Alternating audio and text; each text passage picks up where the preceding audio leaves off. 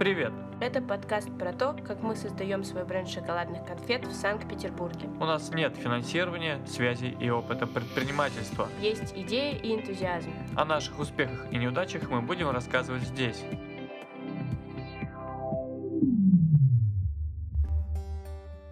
Привет! Это подкаст «Залез». Меня зовут Руслан. А меня Маша. Здесь мы будем рассказывать, как мы создаем свой бренд шоколадных конфет. Дело в том, что в процессе создания нам приходится преодолевать много разных трудностей, и не всегда с положительным результатом. Поэтому нам хочется поделиться нашими победами и поражениями. Несмотря на все трудности, мы все же делаем наш продукт и получаем огромное удовольствие, видя, что он приносит радости вам. Для нас это очень важно. Кроме того, нам интересно пообщаться на темы, скажем так, около конфет. То есть поговорить о дизайнах, о тенденциях в современном кондитерском искусстве, а поговорить о том, как сложно выстроить свой бизнес с нуля. То есть очень много всего приходится преодолевать в процессе собственноручного создания продукта на всех этапах. А также, чтобы запомнить то, что с нами было, потому что это крутые эмоции, разные разочарования, также радости, а во многом через время ты забываешь об этом. То есть такой лайв-дневник. Точно. И может быть вы подкинете нам какие-то темы в директ, и мы тоже с удовольствием на них поговорим. Может из этого получится что-то интересное. Судить вам. Ну и тогда начну с себя. По образованию я экономист и землеустроитель в сфере земельно-имущественных отношений. Но в процессе учебы я начал осознавать, что эта область мне не так интересна, и захотелось попробовать себя реализовать в чем-то более творческом. Захотелось увидеть результат своего труда здесь и сейчас, и так получилось, что я вышел на кулинарию. Я начал смотреть кулинарное шоу Джейми Оливера, и это безумно меня вдохновило. Я решил э, найти кулинарные курсы, закончить их и попробовать э, найти подработку, совмещать с учебой. Так и получилось. Я окончил трехмесячные курсы, получил э, третий разряд и пошел э, подрабатывать на тот момент в фитнес-клубе у нас был бар здорового питания. И мне дико понравилось работать с продуктом э, в концепции здорового питания. Круто э, взять какую-нибудь креветку, смешать ее с авокадо, подать под йогуртом. А у нас в регионе это было все совершенно экзотично. И сам факт того, что я работаю с этими вкусами, мне доставлял огромное удовольствие. Я понял, что вот здесь вдохновение ко мне приходит. Скажем, в отличие от э, работы в Excel, и я осознал, что не стоит продолжать а, деятельность в сфере недвижимости и стоит с головой окунуться в общепит, что это прям мое, что у меня получается и что это меня вдохновляет. И с чего ты начал? Началось с того, что я устроился после армии в паб, а, на тот момент, наверное, самый крупный паб у нас в городе. Мы начали готовить достаточно простые вещи, но мне повезло сразу, что у меня был шеф, который приехал из Англии, Атила Кис. Он э, нам ставил какие-то вещи из Cordon Bleu, ну, то есть Академия кулинарная французская с мировым именем. И то есть я сразу так попал с корабля на бал и получил доступ к интересным интернациональным вещам. Но в целом это была такая простая кухня папская, скажем так. Много запеченных паев, много фритюра, долго томленные блюда, соус жу, который варится три дня из э, разных остатков овощей. Ну, прикольно. Так у меня и пошло. Получая развитие, стал сушефом уже в другом проекте ресторане европейской кухни. Там была концепция дорогого вина и такой элитной европейской кухни. Мы работали с устрицами, с дорогими сырами, с э, какими-то хамонами. Мне было интересно работать в данном направлении, но появилось такое направление, как молекулярная кухня, и оно требовало новых знаний, требовало новых практик, а получить их можно было только как минимум в столице. Работая в регионе, сложно было реализовать опыт по книжкам, по каким-то статьям в интернете можно, но без общения с опытными шефами никак. Ну и я, собственно, поехал стажироваться в Питер и получил огромный опыт в молекулярной гастрономии. Особенно вот ферментация. Это же, знаешь, когда, ну, по сути, это естественное брожение продукта, окисление его, да, но в контролируемых условиях мы можем получить новый вкус, при этом без каких-то вредных сопутствующих веществ. И вот, ну, в условиях вакуума это делается прикольно. То есть mm-hmm. можно так извращаться с продуктом и получать на выходе съедобный именно новый продукт, гурманам подойдет. Да, это прямо в ногу со временем. Классно заниматься классикой мировой, которая является столпами современной гастрономии, но при этом эксперименты — это совершенно необходимая часть, потому что, ну, поев классику, года два от нее устаешь. Действительно хочется движения, хочется искать новые вкусы, хочется переворачивать мозг. Ну, что такое еда? Это же театр. Вкусно поесть ты можешь и дома, грубо говоря. Котлетки с гречкой — это... Любовь моя. Вот. сроки пошли. А в ресторан же ты приходишь за чем-то новым, за чем-то тем, что ты не сможешь своими руками создать. Ну, ну. да, я, например, когда нахожусь на фудкорте, никогда не пойду кушать салатик э, с гречкой как раз. А есть же такое, ну, типа, ты смотришь, думаешь, нафига, дома сварю. Ну и получив весь этот опыт, я пытался его реализовать в родном городе, но это оказалось не так просто, потому что ну, в регионах люди не настолько готовы к экспериментам, как э, в столице. Ведь э, там как раз-таки ценится калорийная еда, еда дешевая и сытная. Вот. Поэтому с высокой кухней дела обстояли сложно все-таки, если расти дальше и развиваться, то управленческая деятельность меня не слишком интересует. Мне интересно именно создавать какой-то продукт, искать вкусы, и поэтому я решил оставить э, привычную гастрономию и пойти в кондитерку, открыть для себя новый мир. Тем более, что там было непаханное поле, и все для меня было новым. Вот. А как кондитеру мне уже пришлось не сладко, мне пришлось работать с новыми вкусами. Если раньше это было кислое, острое, соленое, то теперь это сладкое и изредка кислое допустим, если взять какой-нибудь а, бисквитный торт, то очень сложно создать в нем трехмерный вкус. Все забивает бисквит. Вот попробуй здесь поизощряйся со вкусами. Ну, нужно прям стараться. В этом плане современная кондитерка, она гораздо перспективнее. То есть какие-то муссовые торты, муссовые пирожные, они больше про вкус но и вообще, став кондитером, на самом деле, у меня много чего изначально не получалось, потому что это гораздо сложнее, все делается по термометру, все делается грамм в грамм. Очень важна текстура, очень важно время приготовления. Здесь гораздо больше химии, чем э, в каком-нибудь борще или фишпай. Про фиш чипсы я вообще молчу. То есть здесь все должно быть четко выверено, взвешено и соответствовать температурному режиму. Поэтому не все сразу получалось, но отработав год а, в ресторане на позиции кондитера, я начал придумывать свои десерты. Ну, там вообще получилась такая история, что через пару месяцев, как я устроился, шеф-кондитера уволилась, и пришлось самому обновлять десертную карту, а, переходя как раз-таки из классических десертов в формат современного десерта. То есть пришлось изучить глиссаж, велюр, шоколад, для начала использовать ну, какие-то шаблонные вещи, а дальше уже опираясь от них создавать свои свои сочетания. А, чем интересна работа в ресторане, что а, все придумывается под тему, все придумывается под сезон, под продукт, и поэтому, имея в, в ассортименте какой-то набор современных техник изготовления десерта, можно творить очень обширно, и пределу этому нет никакого. Допустим, к нам приезжал, приезжали на гастроли столичные шефы, и они приезжали со своими сетами, и в плане кондитерки они делали невероятные вещи. Допустим, сорбет из пива с икрой из тапиоки. Это совсем не естественная вещь. Это странная текстура тапиоки, замаринованной в пиве, плюс мороженое, которое напоминает тебе какие-то хлебные нотки.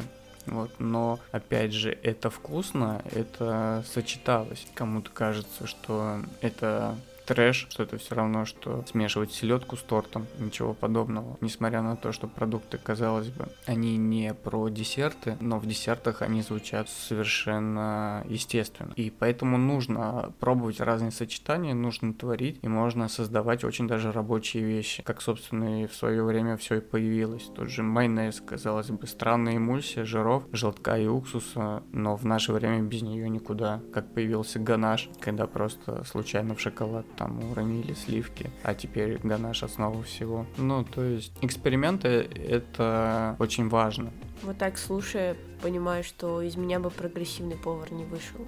А я, кстати, думала, было время, что я хотела быть поваром. Но это была такая мимолетная мечта. Помню, как тетя мне сказала, что нет, не стоит, будешь толстая. Они все много едят. На самом деле, меня не это смутило, я просто очень часто меняла свои желания. Но прогрессивный повар реально бы не вышел, потому что я именно про то, что мне нужны стандартные вкусы, ничего не менять. Я не готова экспериментировать с едой. Хотя вот э, по итогу это может понравиться. Я, кстати, наверное, больше экспериментатор в плане вот художественном. А расскажи, как ты пришла в кондитерский мир? Ведь ты занималась больше художественной сферой деятельности. А, на тот момент у меня было свободное время, и мои близкие позвали меня на работу. И это была моя первая работа, а меня позвали лепить фигурки из мастики. А это, по сути, художественное дело. Я, конечно, была прям рада, потому что, ну, так сразу, бац, и у тебя работа, которая тебе нравится, что-то лепить, это интересно. Работать вот. руками — это кайф. Я ухожу в медитацию. И так я проработала там год, менялось там очень многое для меня. Я из лепки перешла в пряники, но опять же, я не пекла пряники, я не была связана по сути с вкусом, я была связана с дизайном. А потом меня переставили кремить торты. То есть, по сути, ты всегда занималась эстетикой? Да. Расскажешь, как ты начал свое дело? Я работая в кондитерке, уже научился делать ресторанные десерты, собирать торты, в какой-то степени их украшать э, тем же глиссажем. Но ну, мастика мне не слишком интересно, потому что это более скульпторский вариант работы, нежели блестящие глиссажные разводы, абстракционизм, экспрессионизм, нечто выходящее за рамки привычного понимания съедобности. Вообще согласна. Мастика создает конструктивизм. Это ты должен именно технику понимать. Это не то, что неожиданный результат, какая-то крутая идея, прям, ну, именно рожденная в процессе создания. Тут ты четко знаешь, что ты делаешь. Ну, тебе нужен просто навык работы вылепливания mm-hmm. конструкции. То есть это нужно нарабатывать, будучи немножечко опытным скульптором, ты можешь это делать без проблем. Но это не столько история про э, творчество с едой, сколько про... Мастерство рук. Ну да. В общем, изучив все, что я хотел изучить, неизбежно встал вопрос, как это все реализовать так, чтобы, чтобы конечным выгодополучателем моего навыка стал я, а не мой работодатель. Получая высшее образование, у нас был такой предмет, как основа предпринимательства, который меня вдохновил на все дальнейшее мое обучение а, с тем конечным итогом, что я создам свой проект просто гораздо сложнее создать свой проект в общепите, скажем, открыв какую-то кухню, ведь нужно очень много оборудования, нужно очень много разрешений получить в процессе. То есть кондитеркой проще, уже не нужны никакие супер конвектоматы, супер э, фритюры, супер печи, огромное количество холодильников. Ну, на самом деле можно обойтись малой кровью. Да, более узкое. Можно выбрать чисто торты заниматься ими. Ты уже, по сути, кондитер. А когда открываешь прям свой ресторан... Не соиз измеримо большие затраты, вот, и больше мороки. Хотя, не спорю, это тоже интересно. Пришлось все-таки сделать упор на кондитерку. Это сулило э, более легкий старт. А, когда я учился, нас преподаватель заразила таким конкурсом САЙФ, студенты в свободном предпринимательстве. То есть там а, нужно было придумать какой-то социально значимый проект, так чтобы выгодополучателем были не только мы, но еще и общество. Как-то помогая развитию спорта, трудоустройству инвалидов, обрабатывая мусор, а, нечто такое. И придумав некий бизнес-план, нужно было его защитить перед коллегией предпринимателей нашего города и, заняв первое место, уже приехать на всероссийский этап в Москву, Опять же, можно было защититься там, заняв первое место, и попасть уже на международный этап, который проходил э, где-то в Америке. Но огромный проект, огромная движуха и невероятно заряжает на результат. Действительно знакомишься с разными людьми, с разными проектами, и мозг начинает проворачивать шестеренки в нужном направлении. Классно. Ну, короче, мы сделали проект, который нас вывел на второе место в Башкирии, и впервые нас решили отправить э, две команды в Москву уже на всероссийский этап. Очень крутой старт. Хотя наш проект, он был прям такой простецкий-простецкий, но на тот момент действительно актуально. Мы придумали сделать велопарковки с рекламой, а у нас в городе велодвижение не было развито.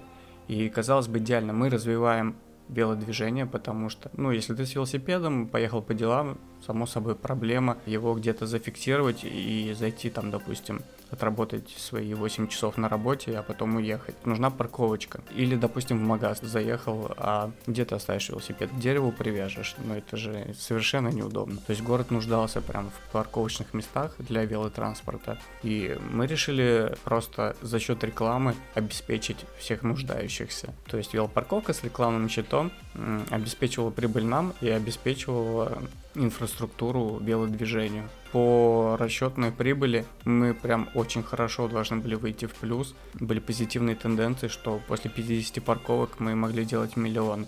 А все просто за счет развития проекта. То есть от нас особых усилий не требовалось. Это бизнес в своем, э, я бы сказал, первобытном понимании. То есть ты просто за счет идеи делаешь деньги. Вот наш проект и зацепил, и мы выступили в Москве.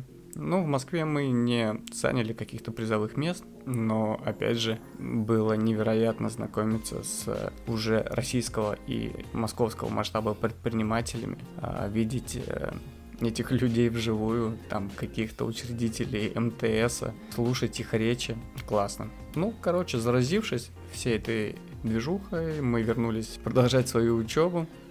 И с тех пор я всегда подразумевал, что вот я сейчас наберусь опыта и я сделаю свое дело. То есть я буду работать на себя. И тем более бизнес это же так зажигательно, действительно. Ты не стоишь на месте, тебе приходится решать огромное количество задач. Это классно. На тот момент, когда мы с тобой встретились, пожалуй, я решил, что уже я освоил все, что я хотел освоить, и пора ну, то есть как раз я начал незадолго до нашего знакомства свой проект «Лес». И вот ты начал делать конфеты и назвал это «За лес». Как так получилось, что реш... ты решил назвать именно лесом? В обычной логике это никак не складывается. Почему конфеты, лес? Спорная концепция. Очень. Я понял, о чем ты. А название получилось крутое, потому что хотел э, показать экспериментальность проекта. Что он не про то, что вы всегда пробовали, что всегда привыкли видеть, но это вас удивит.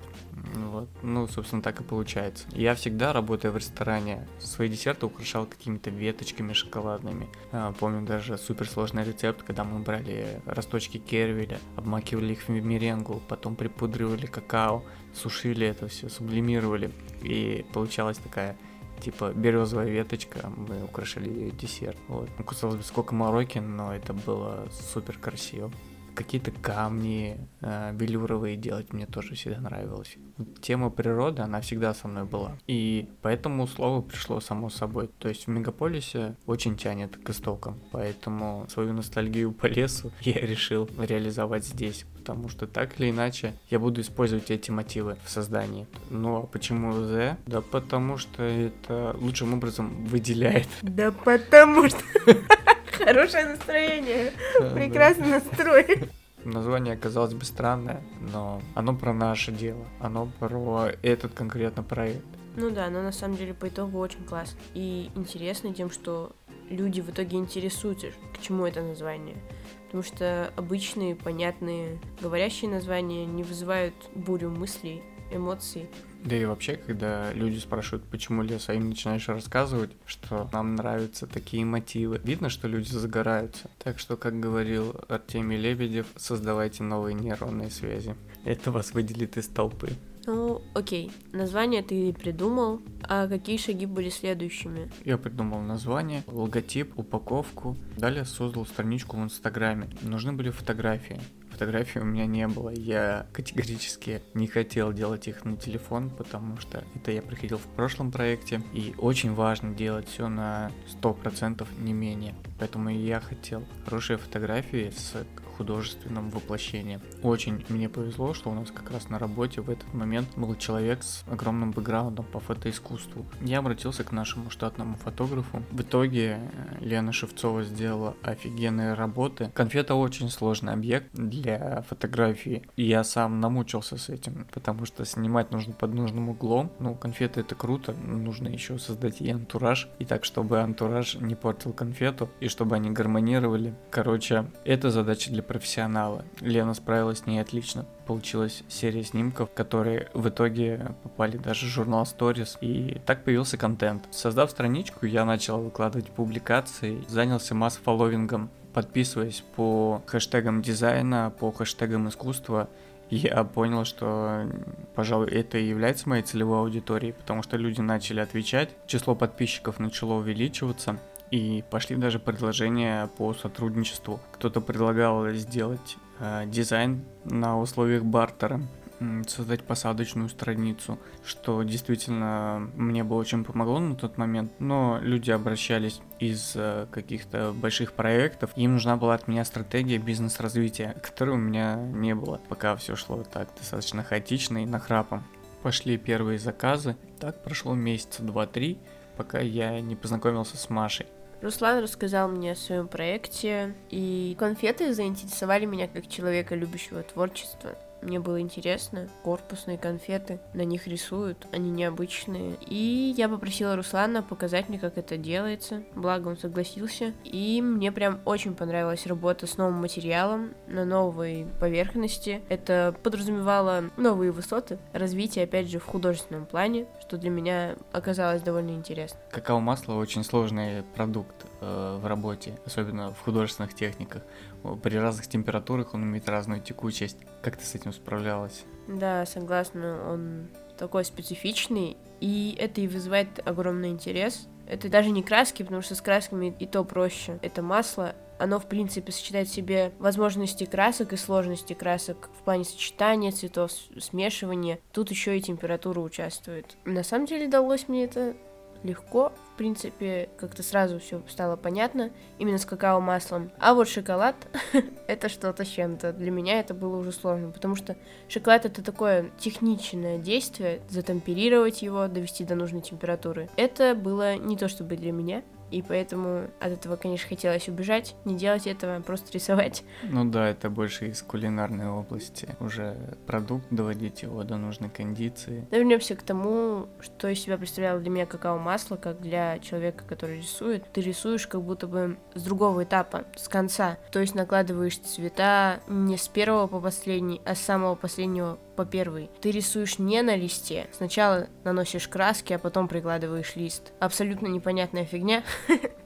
Но, кстати, ты же начала делать художественный рисунок на конфете, что до сих пор ни у кого не было. То есть я прям изучал рынок, действительно, это чересчур сложно.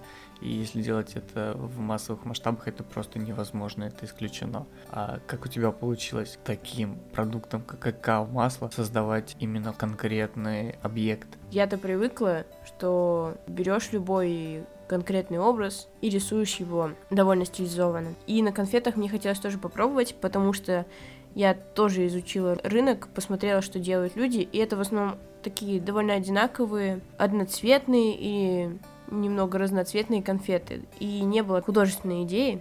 Да, в основе лежат пара-тройка техник, и их копируют совершенно все. Вот, да. Я на это так не смотрела, и мне было интересно попробовать то, что я делаю обычно и, и здесь. На меня дико впечатлили цветы, нарисованные какао-маслом. Я понял, что это революция в этой сфере. Во-первых, это маленькая площадь работы, то есть это очень сконцентрированный рисунок. Опять же, материал новый, регулируемый температурой, от чего он меняет свои свойства. Прохладный он, он становится более густым, ты можешь делать какие-то более сконцентрированные акценты, или же ты его разогреваешь довольно сильно, и от этого он текучий, непредсказуемый, и цвета могут смешиваться по-особенному. И вот здесь, по сути, непроторенная тропа. Это очень круто, что я могу придумать для себя что-то новое. Я вдруг осознала, что мне интересно делать что-то новое. Поэтому конфеты открыли для меня новые возможности. Так и получилось, что мы начали создавать новые дизайны. Для активного продвижения в соцсетях нужно было очень много контента. Но мы не могли постоянно обращаться к фотохудожникам с каждой нашей новой коллекцией. И приходилось как-то выкручиваться своими силами, фотографировать на телефон. В этом плане мы начали креативить, так как телефон не мог дать классную художественную картинку. Мы начали экспериментировать со световыми маневрами, и на фоне винтажных эдисонских ламп конфеты действительно смотрелись космически. И концептуально, по идее проекта, по его названию, при свете таких ламп э, создается уютная атмосфера леса, костра. С этого начался новый этап развития. Так периоды активности сменялись затишьями, вроде бы все шло плавно. И вот как-то раз мы были в Новой Голландии на книжном фестивале. Там очень много точек фудкорта. И все точки такие достаточно креативные, новые. Какая-то тайская кухня, мексиканская, то, что сейчас в тренде. И это оформлено офигенно красиво. Это такой стиль лофт, неон, это какие-то серфы, и это действительно сражает. Нам захотелось приблизиться к этому движению. Помню, ты тогда сказал, было бы классно чтобы здесь висела вывеска «За лес». Как-то у нас зашел с тобой разговор о рынке выходного дня, о том, что было бы классно попробовать стартануть именно с этой площадки. Там как раз молодые проекты с интересными идеями, и все пространство собрано из них. Еще в прошлом проекте я мечтал попасть на эту площадку, но это было невозможно по некоторым причинам, а теперь нам не мешало ничего и мы решили спросить у организаторов, возможно ли наше участие, согласятся ли они нас взять, нет ли для этого каких-то препятствий. Все-таки за спрос не бьют, и нам оставалось только ждать, либо они согласятся, либо мы будем искать другие пути развития.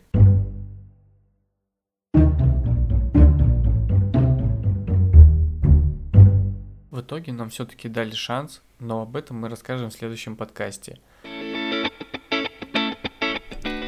Если вам интересна наша история, ставьте оценки, и вы можете предложить новые темы для обсуждения. Мы с удовольствием ответим на все интересующие вас вопросы.